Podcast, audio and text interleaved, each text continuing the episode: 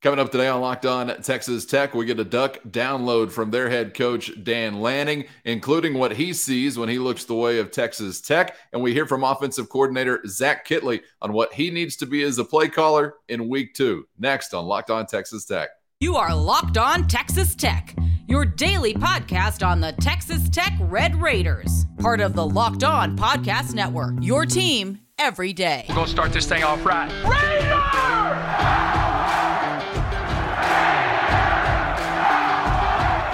Everything runs through Lubbock. Great to be with you once again on Locked On Texas Tech on the Locked On Podcast Network. And appreciate those making us their first listen on YouTube or anywhere you get podcasts, free and available for life. Today's episode brought to you by Game Time. Download the Game Time app, create an account, and use the code LOCKEDONCOLLEGE for $20 off your first purchase. He's the only Chris Level. I'm Casey Cowan. Chris, great to be back with you once again. Happy Little Friday to everyone who celebrates. We are getting close to what should be a raucous home opener from Jones Stadium. It is Red Raiders and Ducks, of course, Saturday night. And truly turning our attention duckward on today's episode, Chris, is we're going to take a listen to their head coach, Dan Lanning, on a couple of fronts. We'll get to him talking Tech in just a moment, but wanted to kick it off with him talking week one for his Ducks. If you haven't seen it, 81-7, the way it goes against Portland State. What did you learn? If there was anything to learn, well, let's take a listen to Dan Lanning. I love the competitiveness, the focus of our guys. You know, we talked about what's a successful game look like. Not a lot of pre-snap, post-snap penalties. We did that. We didn't have penalties. We had a careless penalty on a hold, and we had a careless penalty on PBR. You know, those are two things that we got to fix. But walking out of the game clean from that standpoint, you know, you love. I love the energy from our players on the sideline. A lot of things that we can fix, you know, being better on movements from a defensive standpoint. I thought we tackled well in this game, but there were some missed tackles as well that we can do a better job of wrapping up. You know, I think getting the ball to our outside arm on offense so we can work stiff arm opportunities to break the ball, you know, to move the ball down the field, something we want to focus on, chasing the ball, you know, better with our offensive line and our skill players when they don't have the ball in their hands, something we want to look to improve. You know, we want to be able to connect on some of those shots that, you know, we missed. We still move the ball well, but you avoid some of those third and longs that we hit and had success on when you're able to move the ball on those shots earlier in the series. I think we have really talented running back room. I think our O-line did a good job of moving bodies up front, but I think we saw a lot of things that we can do, you know, even better. And I know that people might not see that from outside looking in, but we're about to play a real opponent. And, you know, the team that we played is, you know, going to be a good team in their league, but they're not going to be the level of team that we're going to play in the future. And, you know, right now with, again, like I just mentioned, Texas Tech has a really good interior on their defensive line. They have good edges, you know, so that's going to be a good challenge for us, moving bodies up front. Our backs are certainly talented enough to do it, but we have to go in there with the right approach. Chris, you've already mentioned it once this week, man. Handling failure, handling success. They both come with challenges, and there was a ton of success to handle for Oregon after last week. Yeah, when you score 81 and your mascot is over there just exhausted from push-ups, the duck, whatever his name is, I've given all I can. I can't do anymore. I'm yoked up enough, man. I got my burn going, like enough scoring already. Big time. Yeah. You can, you know, and I think that this is what good coaches do. And Dan Lanning is obviously, he's 37 years old. He's very early in his head coaching career, just his second year there at Oregon, like Joey is at Tech. Yeah, you try to find things that, you know, you're never satisfied. There's never no such thing as a perfect game and all that stuff. But like you said, I think a day or so ago, much easier to get people's attention after you lose and, you know, you've got people, you know, threatening to bail out on you and calling for this and like, you know, this is – we're an embarrassment and all the things that come with a loss. You know, when you score 81, it's like, this game's easy. I mean, like this is like, what are we doing? There's got to be something that Oregon doesn't know about their team yet that they'll find out about on Saturday night. And maybe they're going to find out that they're really good and that they didn't really have any reason to worry about missed tackles or working the ball in the outside hand and the stiff. Maybe they just got it all figured out. But I'd be willing to bet you that Texas Tech knows more about their situation and the things that they felt like they had a handle on that they didn't than Oregon does. What does that equal? Is that benefit Texas Tech? I don't know, but I think it's just hard to learn a lot about your team, especially out of the gate when you win the way that they did. But to their credit, man, they ran for it. You hear him talking about we got good run. Yeah, you run for 348. I would say you've got good running backs. It looked like it's like, man, is Portland State only playing with like 8 dudes?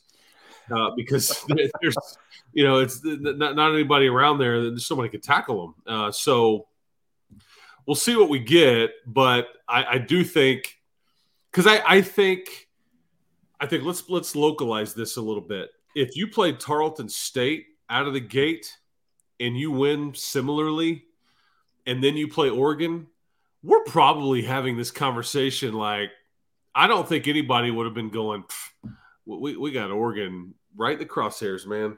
No problems. We wore out Tarleton State, all that. I just don't think that's how this thing goes. But, Wyoming, they exploited a few things on your end of it. And obviously Portland State, not near good enough to do any of that with Oregon. And again, Oregon may be good enough that there's not a lot to exploit. I don't know. Because I will tell you, I'll make this statement.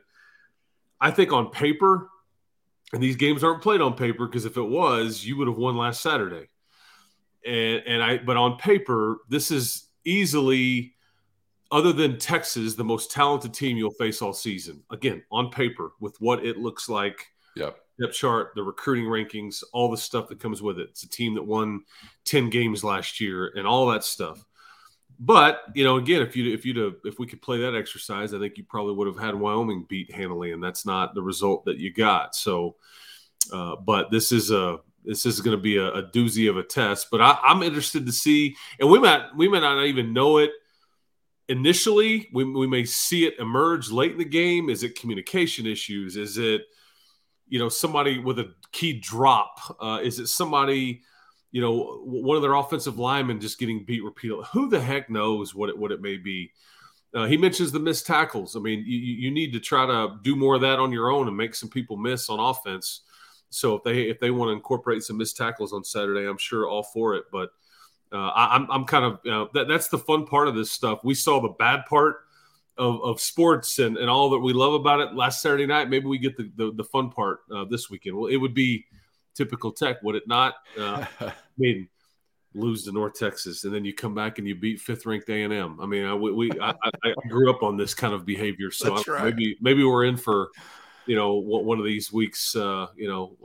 So yeah, we'd love to cook one of those up right now. I've been there, done that on some of those wild swings. A win in Norman, Oklahoma, pants at home against Iowa State the next week. I mean, we have seen ebbs and flows, peaks and valleys, and it really is a dangerous spot. Coach Lanning and his staff have got to be on their toes, because it is dangerous to get fat and happy. And I think you make a great point, particularly in the week one context. You come out of the gate, you've been working hard all off season, and it's just a parade to the end zone. What does that do for your mentality the next Monday through Friday? Now, I expect, just like you're talking about talent level wise, Oregon to have an edge. I think clearly as a team, Oregon looks like a better football team, but for a 1-4-quarter setting, what can you cook up? And as you're trying to deal with success there in Eugene, you're dealing with the opposite here in Lubbock. And from Lubbock, I'm just hoping that every fat little girlfriend those Ducks have is dialing them up this week. It's a classic fat little girlfriend week possibly for the Oregon Ducks, Chris, just hearing how good looking they are and how well they did last time around. At least that's what we're hoping, is that they come into town fat and happy. As far as coming to town to face Texas Tech, let's take another listen to Oregon head coach Dan Lanning talking Red Raiders as he sees them now with 1 week in the books. First, today's episode brought to you by LinkedIn Jobs. And these days, every new hire can feel like a huge gamble. And when we're talking about your livelihood or your business, that's not ideal, but never fear. That's where LinkedIn comes in to save the day by helping you find the best qualified candidates available fast and for free, all on one easy-to-use and secure platform. So head on over right now to linkedin.com/lockedoncollege to take advantage of their simple but specific targeting tools, allowing you to focus on candidates with just the right skills and experience so you can quickly prioritize who you'd like to consider. They go well beyond just resume data by using insights from your job posts and their 875 million member profiles to put your post in front of the most qualified candidates faster than anybody else. So go to linkedin.com/lockedoncollege today to identify the most qualified candidates and connect with them fast and for free. A bad hire could sink your ship, but just the right hire could take your business to new heights this year. And that's just one reason why it's no coincidence that small businesses rate LinkedIn Jobs number one in delivering quality hires versus leading competitors. So head on over right now to linkedin.com/lockedoncollege and post your job for free today. It's so easy. A Pac-12 commissioner could do it at linkedin.com/lockedoncollege to post that job for free today with LinkedIn Jobs. Terms and conditions apply. March Madness is right around the corner. If you want to win your office pool, you need to stay caught up with all the college basketball action with the Locked On College Basketball Podcast. Every Monday, Andy Patton and Isaac Shade recap the biggest stories in college basketball, keep you up to date on the NCAA tournament bubble, and get you ready for the upcoming week of games. From the Big East to the Mountain West and everywhere in between, Andy and Isaac have college hoops covered on the Locked On College Basketball Podcast. Available on YouTube and wherever you get podcasts. Part of the Locked On Podcast Network, your team every day. Let's take another listen to Oregon head coach Dan Lanning talking Red Raiders as he sees them now with 1 week in the books. I mean, on offense, they're a team that snaps as many snaps as anybody in college football. You know, you're going to see they're going to be able to go really fast, really quick. They line up in a lot more stacks and bunches than any other team in college football, so you have to be sound in how you handle those rules.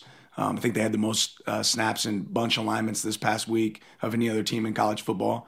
You know, offensively, that's a big piece of it. They really have the ability to kind of do two different offenses where they are wide open and then they get a tight end in the core and, you know, can create some run game issues and some pass game issues. They do a great job of, you know, attacking down the field vertically, but they set that up with the way that they, you know, do screens and like quick passes, some quick games. So I think that's, you know, a piece that shows up. Defensively, they're a pressure team. You're going to see a lot of pressures from them. They find ways to pressure in unique ways, you know, and they do a good job of running the ball. They play with great effort. You know, effort shows up all over the film on special teams. I think that's somewhere that they've been really good. They're aggressive in the return game. They're going to try to bring the ball out, right? And they've been able to create some explosive returns doing that. Chris, what do you think about his read on the Red Raiders? Yeah, you know, I think schematically, defensively, certainly, there's a lot of similarities in the way Dan Lanning runs his defense versus what Tim does. And I think that, you know, I think Tim even said it going against the Oregon offense.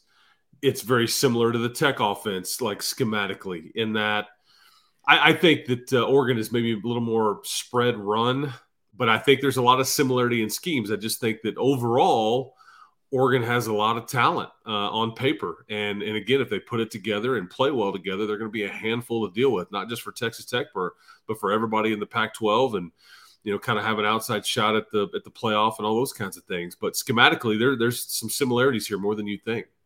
I was also curious to hear him mention, and want to get your take on this part of what we've seen from Zach Kittley's offense, who we'll get to coming up in just a moment. We'll hear from Coach Kittley and actually touch on something that you're referencing there when you mentioned a guy like Dre McCray. And you and I've talked about this off the air. One thing from a week ago, the lack of explosiveness that we thought would be there, hoped would be there. And we'll hear from Coach Kittley on just that and maybe something that could lead to more explosion Saturday night whenever Oregon is in your house. But you heard Coach Lanning talking there about bunch formations, and you may have noticed, just like he says there, that has become a pretty common theme with a variety of personnel involved, but kind of a common theme as far as the approach there for Zach Kittley. Coach Lanning went on to talk about what that does or what that forces the defense to do as far as the reaction when the ball is snapped. Here again, Oregon head coach Dan Lanning. It just requires communication. You know, you have to figure out how you're going to match patterns as they come out, right? And they don't always come out the same direction, right? So,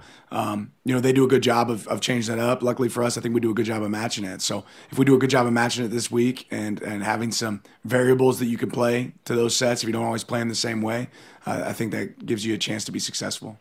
Chris, can you translate to the layman what Zach Kittley is after? By utilizing this so often? Well, your bunch formations is when you have, you know, a variety of skill player, just what it says, you know, on one side or the other, and you've got, you know, one wide receiver on the line of scrimmage, you know, two behind him, you know, depending on who's supposed to be on the line and who's off or whatever, but it's supposed to create confusion. And what you're trying to do is you're trying to test the communication or the principles of the other side of the ball on, okay, you get inside, you have outside, you have deep, whatever, and you're just looking for somebody to make a mistake, you know, is essentially, and then you've got to be good enough to capitalize on it if they do. All it's meant to do is just try to create some confusion, create a mismatch and things like that. I think, obviously last Saturday you didn't do a good enough job of it to kind of create the mismatch and hit a big play and things like that that you were looking for. But that's generally the principle. And this is where – because I think Texas Tech defensively screwed some of that stuff up too on not, you know, hey, we're going to blitz from here. Well, who's got the tight end in overtime? I mean, you know, the 4th and 7 play that could have ended the game and you come out a winner, and maybe we're having a different conversation this week. And so it's just all those moving parts, and it all happens really, really fast. And so I think some of that is just having to do with you're trying to test, because that's why part of what I say, I think Texas Tech knows. They knew that they've got some communication issues and some responsibility issues because it was exploited. Of course, we knew that, you know, the acclimation and ironing out some of the kinks, wrinkles after week one was going to be a challenge because you're bringing a new group together when you're talking about now, at least I'm thinking specifically about those linebackers, and that now compounded because of the loss of Jacob Rodriguez. So, it's almost like you're just kind of treading water as far as making progress. Well, defensively, that is a concern just because there's so much responsibility placed on those interior linebackers from a responsibility standpoint and gap control. I mean, all the stuff that you hear. And that's why because I mean, Bo Nix is a 6th-year guy like Tyler Shuck is. He's very well studied. You can read about him. He's easily as good as any quarterback you're going to see this season. And I would say he's hands down the best guy you're going to see based on what he did last year compared to whoever else come. Will Howard, Quinn Ewers, doesn't matter. Bo Nix is the best guy on paper that you're going to see all season. He had one of the most phenomenal seasons in Oregon history last year. And I think I'm right. I think he had one of the best seasons since 2000 of any quarterback playing college football, in that he threw for 29-plus touchdowns and ran for 14 touchdowns. Only 8 players since the year 2000 have ever done that. So, and that again, that puts a lot of onus on those middle linebackers to make plays, not get caught up in the, you know, screwing it up in a missed assignment and all that. So they just need to be really sound. And I'm sure – Tim will be really simple with what those guys are asked to do this week, but I'm not sure how simple you can be trying to stop a guy like Bo Nix with all the weapons that he's got. But, yeah, it'd be a lot to ask of Ben Roberts especially. Yeah, it's pretty simple to say, stop that guy, but much easier said than done. But, yeah, you could understand why you'd want to keep things from getting too complicated as you're trying to work some guys in here much earlier obviously than anticipated with Rodriguez sidelined now 4 to 6 weeks.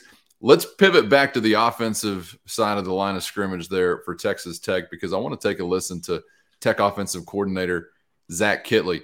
Obviously, the offense checked one box last week, Chris, that really for the team overall, they weren't checking all that often last year. You mentioned it a couple of days ago, how ironic it was that you actually do get off to a fast start on the road, yet you still walk away with an L. We saw 17 on the board. We saw the offense playing complementary football, taking advantage of some things that were happening defensively, and then it just came to a screeching halt for some reason. You regained some momentum later in the game, clearly to give yourself a chance there to win it, but we know the story. You eventually come up short. And as we referenced a moment ago, hoping heading into this year that explosion, combustion, and home run hitters was going to be a more consistent part of what was happening for Texas Tech offensively.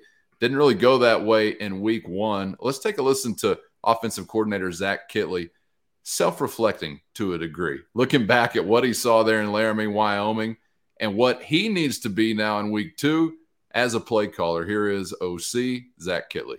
First, today's episode brought to you by Game Time. And buying tickets to your favorite event shouldn't be a stress-inducing experience, but if you've ever done it, you know it can be, especially last minute, but not with Game Time. Game Time is the fastest and easiest way to buy tickets for sports, concerts, and much, much more. Not just fast, secure, and easy to use, but you're also going to find unbeatable deals on last-minute tickets. And with their best price guarantee, you can stop stressing and start pre-gaming. Download the Game Time app today and rest easy with the Game Time guarantee, knowing you're always going to get the best prices, and you can have them in a flash, delivered straight to your phone. Snag tickets without the stress with Game Time. And just download the Game Time app today. Create an account and use the code LOCKEDONCOLLEGE for $20 off your first purchase. Terms do apply. Again, create an account and use the promo code LOCKEDONCOLLEGE for $20 off. Download the Game Time app today for last-minute tickets and the lowest price, guaranteed. Let's take a listen to offensive coordinator Zach Kittley, self-reflecting to a degree, looking back at what he saw there in Laramie, Wyoming, and what he needs to be now in week two as a play caller. Here is OC Zach Kittley. Back and you look, starting the second quarter, we had three drives in a row where it was just like bad football. We were about to throw Mason Tharp a wide open crossing pattern on the first drive there. Ball slips out of the quarterback's hands. The next drive, we end up throwing an interception on play two of the drive. The next drive, you have a kind of a fast motion by our running back that he goes too quick, and we fumbled the snap to get you in third and long. So we just kind of had a couple series there that really hurt us. And then, again, I thought we moved the ball pretty well for the most part of the game, but we just got to limit some of those three and outs and some of those big mistakes. I got to be more aggressive as a play caller. I mean, again, at the end of the day, that this comes back to me. We got to be a lot better on offense to go win that game last Saturday. So I got to be more aggressive this week and take some shots downfield and try to hit our spots in the run game when we can. And, again, just try to put our guys in the best situation to be successful. Chris, I was a little surprised by that. Do you think that's a coach kind of deflecting maybe some blame from his players, trying to put it on him? Was there actually some lack of aggression that you think led to some of what we saw? What'd you make of it? This is why I really like Joey and Tim and Zach as people, because they always are going to stand up and take the blame. They understand, you can't always point the finger at the players, whether a kid screws it up or whatever. I mean, Kenny Perry was doing the same thing about the kicking situation. It's like, that's my fault. We've got to be better there. We obviously didn't work on things enough or whatever. But I think, it's obviously – You're not telling Tyler Shuck to slightly underthrow that one pass that was picked, which is a hash mark to the opposite sideline, a very difficult pass. And the ball slips out of Tyler's hands. You mentioned the motion. Maybe he wishes he would have taken a few more shots down the field and just some 50-50 balls. Maybe you get a PI. Maybe you let Jerron Bradley kind of come down with one. But I think. I think too, though, that it's a player deal too. In that, I think you have to have some guys make some folks miss. We touched on this back in the summertime, Cowan, about lack of explosive, especially runs. Yeah. You had a long run in this game of 12 yards, and that was by your quarterback. Wyoming had 3 runs longer than that. Okay, they had 3 runs longer than your longest run. And I think at some level, you just have to have some individual performances have to show up at some level too, where you just kind of make a play, and things like that. But this was a shared deal here, whether it's the play call, whether it's execution, whether it's timing, whether it's make you miss. I think Zach will be the first one to tell you our side of the ball didn't uphold our end of the end of the bargain. And, I think defensively you could say that. Special team, we've already talked about that all week. But sure. I think he's got a much higher, bar, I think, on being able to score much more than 17 points in the bulk of the game before you can even get it to 20. And yeah, there's some field goals missed and things like that. You were in position to score that you weren't able to capitalize on, but I think you're looking for touchdowns. I mean, this is, when you're around Cliff a lot and around Mahomes a lot, like Zach was, and what they did at Western Kentucky with Bailey Zappi, I mean, you're scoring 40s and 50s. And obviously the competition is going to get tougher, and they did this a lot. I think they averaged what did I look up? I think something like 34 points a game last year, and that's with three different starting quarterbacks, and yet it was a mediocre offense. But 34 points almost would have won that game the other day, but you had 33, but a lot of that comes in overtime. But you get what I'm saying. I think that they have a much higher bar on being able to score than what they were able to produce on Saturday. So I'll be interested to see what he does. I think that you could see a few more. Oregon will play defense a little more. It won't be as much like scheme as much as it'll be kind of like one-on-one matchups and some man principles. I think at times they'll pressure similarly to what DeRuiter does and things like that. But this won't be this scheme that's defeating you. It'll be just individual play. That's how good Oregon is, that, because this is how like the Oklahomas and the Texases and, that they just like line up and go, hey man, here we are. This is where we're going to be. Good luck. I'm better than you are. Have fun. And then you kind of find out where you're at. So some of our guys, I would guess, would get some one-on-one matchups. Do they win them? We'll find out. Oh, that is quite the cliffhanger, my friend. And I'm hoping, in a game like this, what does Texas Tech have to lose? So if there is more aggression or a few more risks taken as far as aggressive play calling, shots taken, whatever it might be, I'd be all for it. What do you have to lose? You hear this thing this week, which I just think is preposterous, but I heard Zach Kittley asked about it by a member of the media. I heard Dan Lanning asked about it in his press conference, like, is, Kittley just keeping the cards close to the vest? Was he keeping it vanilla last week? I'm like, you lost the game. You're so far out of the vanilla category when you're fighting for your life trying to win. It's not even funny. I wish you could have been in a position to be vanilla, but that just sounds like foolishness to me this week, Chris. I don't think there was any like intent of keeping anything back, was there? Or am I overstating it? No, the way I would answer that is I think that it's true to say that you really stay with your core out of the gate of what you think you're really good at. Gotcha. Nobody in the country's got their full playbook and everything out in the open from out of the gate in week one. That's just not how it works. You tweak, you add to it as the weeks go along based on personnel available, based on opponent. All those things, and you put in stuff as you go, just like little nuances, and you switch up. Let's run this play out of this formation. All that. It's just kind of how it works. Right. They were not like holding anything back. That's lunacy to suggest that. Now, will he have more plays to call, or will they have an expanded offense a month from now than they did out of week one? Sure. That's. It goes with whoever, I don't care who you were playing in week one and who you're playing in week five. That's just kind of how it works. Sure. And Joey was really harping on his coaches for the last 2 weeks. Let's just play good football. Let's not screw some of this stuff up. And obviously his message wasn't heard loud enough, because he kept saying to me way before the game and the weeks leading up to it, there's so much like ineptness, out of the gate by a lot of teams on, penalties and just like not crisp and all that. And you fell into it too. But again, these are the things that you just simply don't necessarily know until you get out there. Because there was a lot of bad football in week one by a lot of people. Sure. And a lot of head scratching losses and all those things. But this is the fun part of it, man. You just don't know what you don't know. And it's not fun when you're losing, but it's unpredictable. And I think he was trying to be on top of it, but they by no means like, hey, you're only going to allow to be run these 10 plays all game long, like, so we don't show Oregon anything. That's crazy talk. We're trying to win, buddy. Exactly. and you came up 2 points short. By any means necessary. Yeah. I hope that we are, and it makes sense that, as the season progresses, things evolve offensively, defensively, whatever it may be. So who knows what we'll see in week 2 versus 4 or 6 or 8. so on and so forth. All right, what you will see coming up tomorrow. We're wrapping up the week. We'll have plenty of things to digest from Chris's conversation with Joey McGuire on his coach's show Thursday night.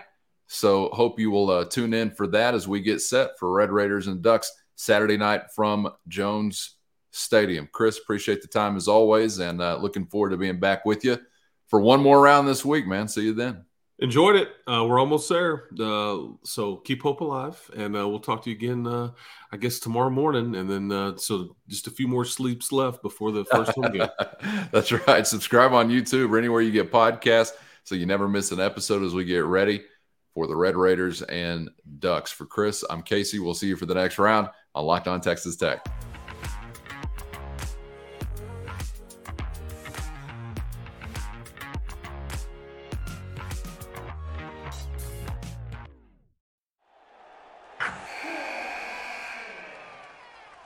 Wilson, you sent the game-winning email at the buzzer, avoiding a 4:55 meeting on everyone's calendar. How did you do it? I got a huge assist from Grammarly, an AI writing partner that helped me make my point. 96% of Grammarly users say that it helps them craft more impactful writing. Would you agree? Grammarly helped adjust my tone to navigate tough work conversations. And it works everywhere I write, so I can quickly communicate effectively. Your teammate used Grammarly to summarize an important document, making a three-pointer. How did he do it? It only took one click. When everyone uses Grammarly, everything just makes sense. You made an incredible slam dunk to end the game. The meeting was canceled, and your team will go home champions. Go to Grammarly.com/podcast to download it for free. That's Grammarly.com/podcast. Easier said, done.